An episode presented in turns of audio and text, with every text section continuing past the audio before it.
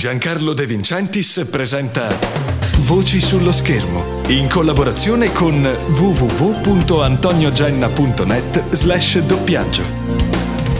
Bentrovati da Giancarlo De Vincentis, quest'oggi per la rubrica Voci sullo schermo è mia ospite la signora Daniela Nobile. Buon pomeriggio a voi. Daniela ha una lunga carriera che non ha soltanto il doppiaggio al suo interno, ma che si apre con la formazione teatrale. Lei infatti ha frequentato l'Accademia d'Arte Drammatica, sì sì, poi ho fatto molto teatro, ho cominciato facendo il teatro, non pensavo minimamente al doppiaggio. Siccome è una parte, uno fa l'attore, fa molte cose, fa la radio, fa la televisione, fa il cinema cinema e fa anche il doppiaggio. E avevo necessità di restare a Roma perché avevo avuto un bambino, non potevo più andare in tournée lunghe e faticose e ho scoperto, mi sono avvicinata a questo mondo che dà veramente molte soddisfazioni. Non, uno che fa l'attore normalmente che fa il teatro non lo immagina, invece si può continuare a fare il proprio mestiere anche facendo il doppiaggio. Sono una direttrice di doppiaggio che è abbastanza divertente per carità, ma recitare è meglio. Da quanto tempo svolge in modo continuativo l'attività di doppiatrice? Di doppiatrice saranno una ventina d'anni, proprio che lo faccio continuativamente, non occasionalmente così l'estate quando le compagnie erano finite, allora l'estate facevo un po' di doppiaggio, ma mm, proprio come a tempo pieno, sì, sarà una ventina d'anni. Cos'è cambiato in vent'anni di doppiaggio? E in che senso? Beh, sicuramente è cambiata la maniera di farlo il doppiaggio. Intanto la catena audio è stata digitalizzata, per cui proprio le modalità di approccio a questo lavoro sono completamente cambiate. Prima, per farti un esempio, si facevano 10 anelli in un turno, adesso se ne possono fare 40, perché è tutto più veloce.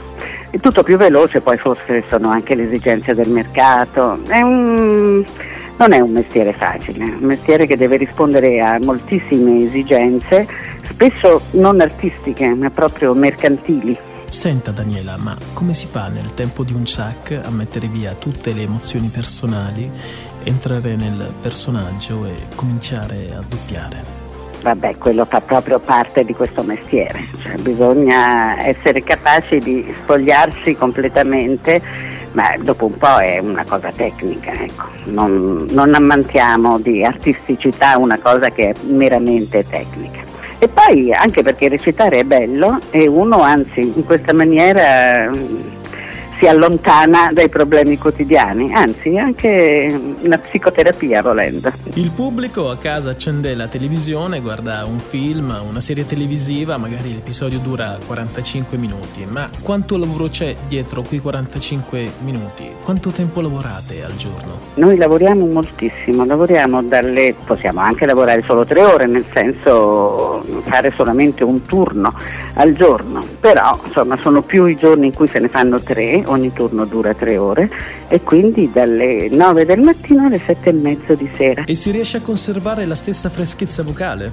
Un po' di stanchezza si può sentire dentro la voce, ma a volte è utile. Per esempio le voci un po' sgranate al microfono sono anche cambiati i canoni estetici. Le voci di una volta erano molto più patinate, oggi vanno delle voci un po' più sgranate, più moderne, per cui anzi quello è un plus.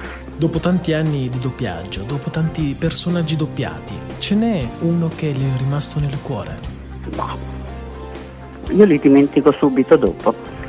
Cioè non, non annetto questa importanza nella mia vita privata, io lo faccio e poi passo ad altro. Non, non, me ne può chiedere nessuna. So che il famoso capitano Genoway di Star Trek eh, ha riscosso molto successo perché continua a incontrare fan pazzi per questa serie. Star Trek, il che ci porta ad una domanda. Che cosa significa doppiare una serie intera a differenza del singolo film? Beh sì, ma poi non ha preso una... cioè ci ha preso 3-4 anni, adesso non mi ricordo, insomma. Sì, è un po' più stancante, anche perché un film ha un inizio e una fine, cioè ha anche un arco temporale in cui tu segui una storia. Il seriale è un pochino più ripetitivo, è vero. Sì, è vero, dopo un po' però ti affezioni un pochino di più ad un mm, personaggio che ti accompagna per due, tre, quattro anni. In sala di doppiaggio avete in cuffia la traccia guida? A volte, a me dà fastidio sentire che un altro parla mentre devo parlare io, ecco. però di base è una traccia che può servire per le lunghezze, per gli attacchi, quando non si vede bene. Io la uso poco, sinceramente questa signora che parla mentre parlo io, ma stia zitta. Capisco.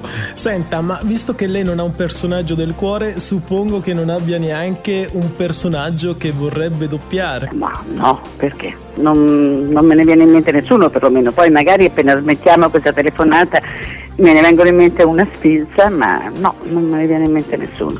Di base io preferisco fare le cose brillanti, comiche, ecco. Mi piace, mi piace, mi diverto di più. Sì? Eh.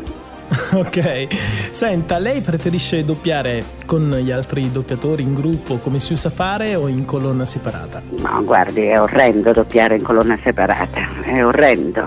Quando si sta con gli altri si fa il proprio mestiere. Come si fa? Però si fa, eh? si fa sempre per ragioni mercantili, a volte di disponibilità degli attori certamente però io odio doppiare in colonna separata. Insomma, il calore che ti dà il tuo compagno, che ti deve dare la battuta, le reazioni, la tua stessa reazione. È molto più tecnica la colonna separata, però è meno calda. Daniela, il suo consiglio per tutti coloro che volessero avvicinarsi a questa professione? Allora, di fare una buona scuola di recitazione, ma buona, di informarsi molto bene prima, di fare una buonissima scuola di recitazione, di fare l'attore e di non pensare che il doppiaggio sia un mestiere a parte, in cui basta avere una bella voce e poi la recitazione non è importante. Perché questo è un equivoco che vedo molto diffuso. Vengono da me dei ragazzi che dicono: eh, mi hanno detto che ho una bella voce, vorrei provare a fare il doppiaggio Dico, ma recitare? Eh beh, poi dopo imparo. No, non si impara dopo. Cioè, non basta avere una bella voce, ecco. Ma mm, cioè, non esiste il doppiatore puro. Mm, non esiste e se c'è qualche doppiatore che ha cominciato a fare il doppiaggio da bambino e poi si è ritrovato questo mestiere in mano e non ha mai fatto altro, però ha un mestiere che ha imparato a sette anni, per cui dai sette anni in poi quelli, quelli, sono casi a parte, ma non è che uno può svegliarsi la mattina e dire faccio il doppiatore, fa l'attore. E poi come ventaglio di possibilità c'è anche il doppiaggio. Daniela, io la ringrazio moltissimo. Mi ha fatto molto piacere. In chiusura, prima di lasciarci, eh, lei poco fa diceva che il personaggio che forse le è rimasto un po' nel cuore è Catherine Genoway, il noto capitano di Star Trek. Cosa vorrebbe dire a tutti i fan che ancora la fermano per strada? Mm-hmm. Cosa vi voglio dire? Eh, mi sembrate pazzi ad essere così matti per Star Trek. Ne ho conosciuto anche qualcuno, sono andata a una convention una volta, un paio di convention. E, mm, cioè sono molto divertenti, molto carini, mi sembrano pazzi, tutti travestiti poi, con l'orecchione, con i mantelli. Facevano anche una specie di sfilata di moda con premi. E niente, è un mondo che non conoscevo, è molto divertente, colorato. Li saluto tutti. Grazie Daniela. Grazie a te. Giancarlo De Vincentis ha presentato Voci sullo schermo in collaborazione con www.antoniogenna.net slash doppiaggio.